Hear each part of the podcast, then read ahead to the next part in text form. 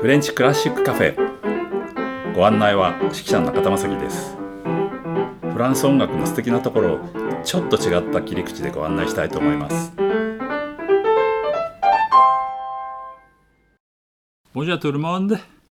こんにちは。え今日はセザール・フランクという作曲家の交響曲二単調というのを聞いてみましょう。二単調だけで作品番号もね何もついてないんですけどもね。えー、それでまずセザール・フランクってあまり聞いたことがない名前ですけれどもどこの人か？と言いますと、えー、生まれはリエージという町なんですけども現在のベルギーの北部の方なんですけどもね北部の方というのは、まあ、オランダに近いので当時はネデルランドという名前のまだ国名であったようなんですけども、まあ、ベルギー生まれということになっています。で家系としてはドイツ系の家系ということだったんですけれどもねそれで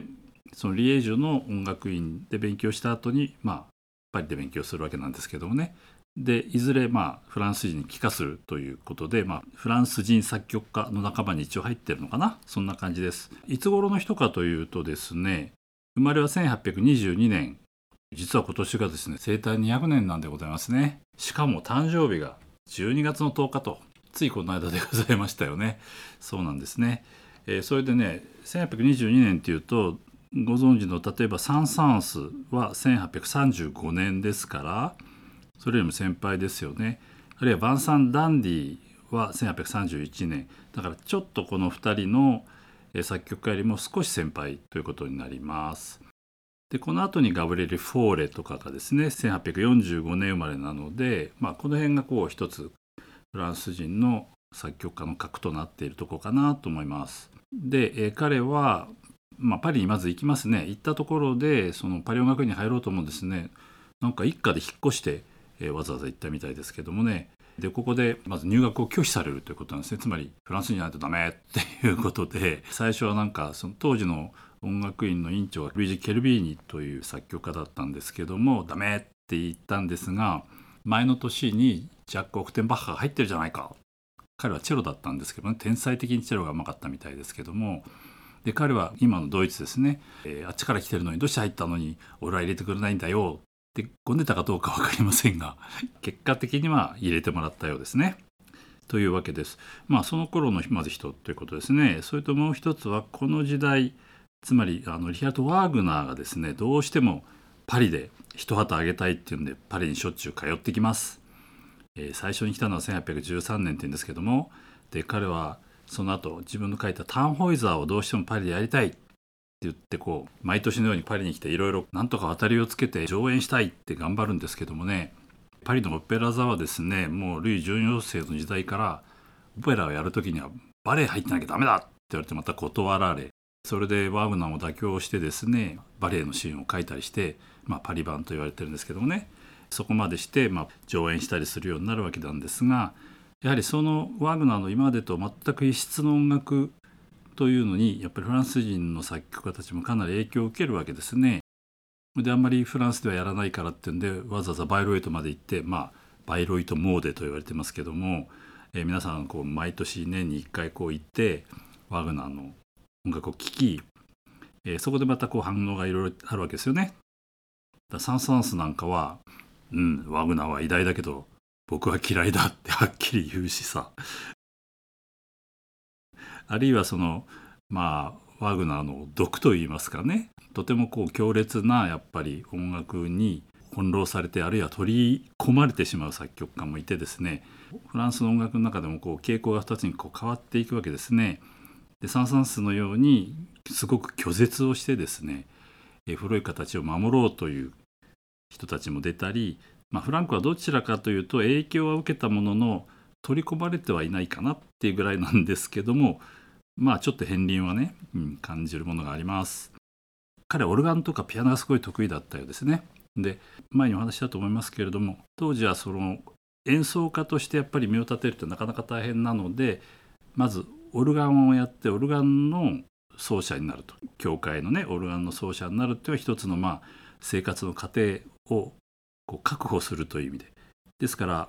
えー、サン・サンスなんかもオルガン一生懸命勉強しましたよね。で岸くもそのフランクのオルガンの先生とサン・サンスのオルガンの先生っていうのが同じ先生でブノア先生というね同じ先生に習っちゃったということもあるんですけれども、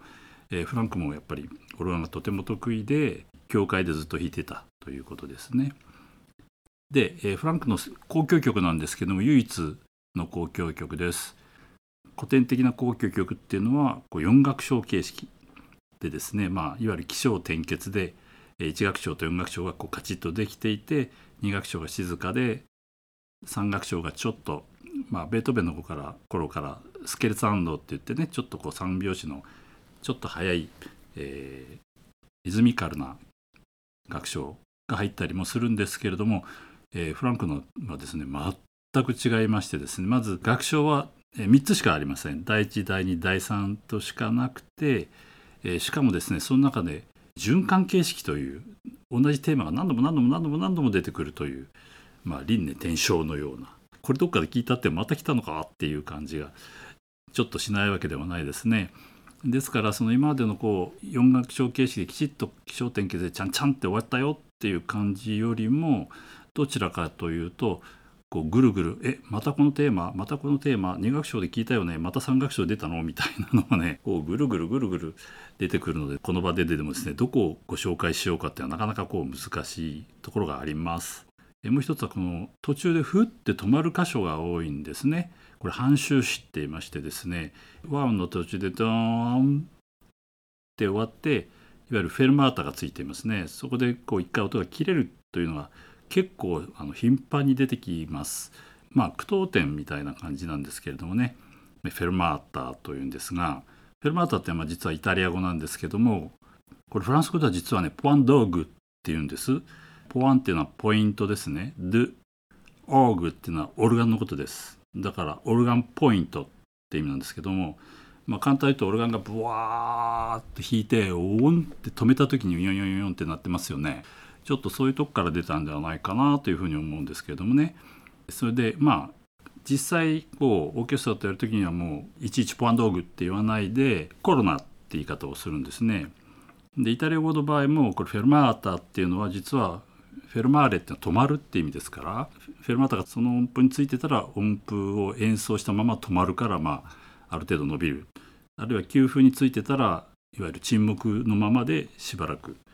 その時間が長くなるって、まあ、そういう意味になってますよね。でもともとはフェルマータの動詞はフェルマーレなので止まるなのでイタリアでフェルマータというとこれバス停の意味になっちゃうんですね。バスストップになっちゃうわけなんですけどもね。まあそういうことでこの辺もちょっとフランクがやっぱりオルガンを弾いてたことの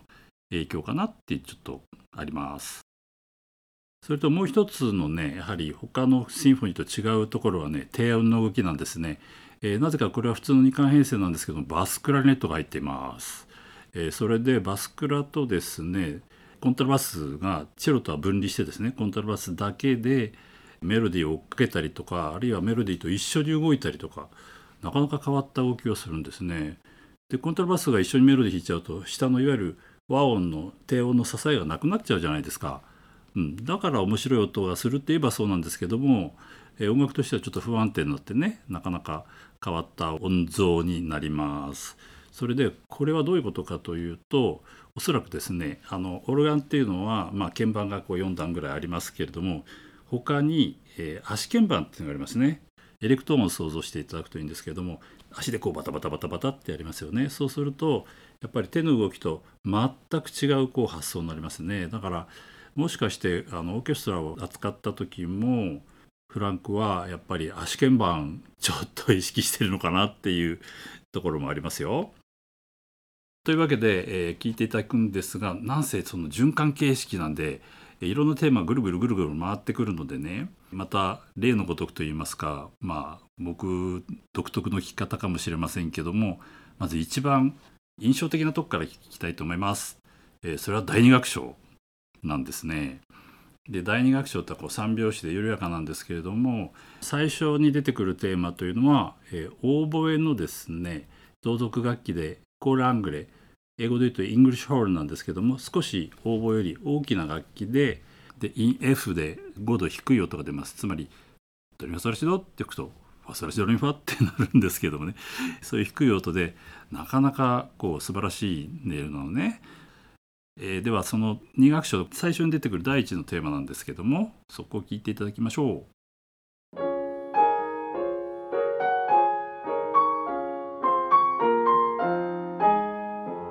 ここで使用していた音源は配信期限が過ぎたのでお聞きいただけません。あしからずご了承ください。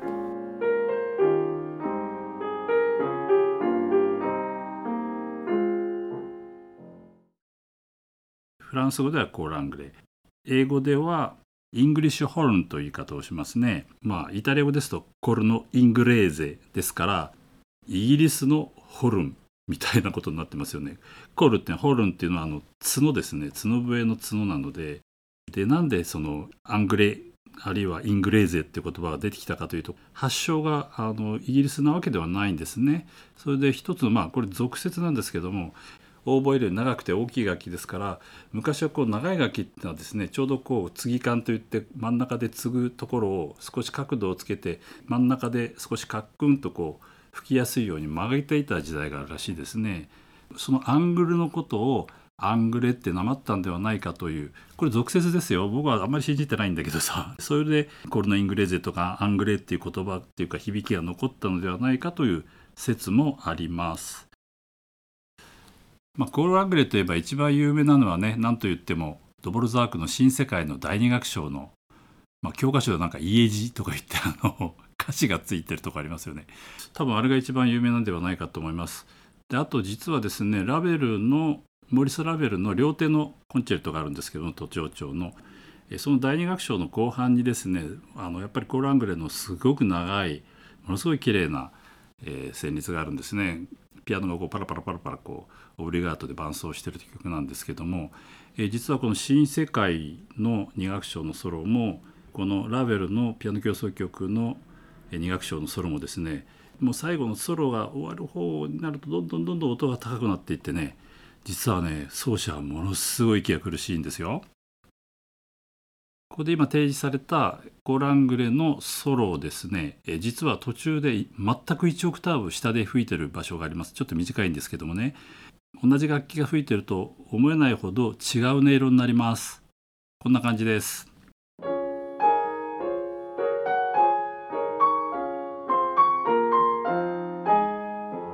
ここで使用していた音源は配信期限が過ぎたのでお聞きいただけません。あしからずご了承ください。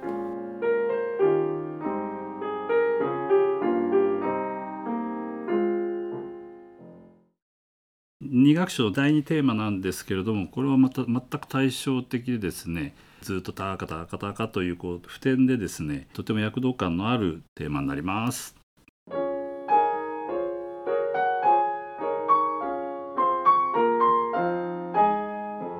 ここで使用していた音源は配信期限が過ぎたのでお聞きいただけません。あしからずご了承ください。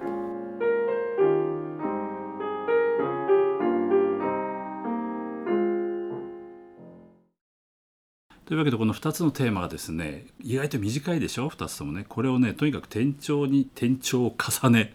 だから転調することによってこう風景があるいは色が随分変わってくるわけね。逆に言うとこれだけ短いフレーズのものをこれだけ何度も出してこんなにいろんな転調ができるかなっていうようなそんな感じなんです。では聞いていただきましょう。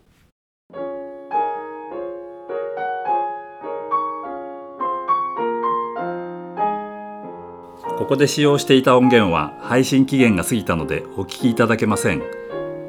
あしからずご了承ください。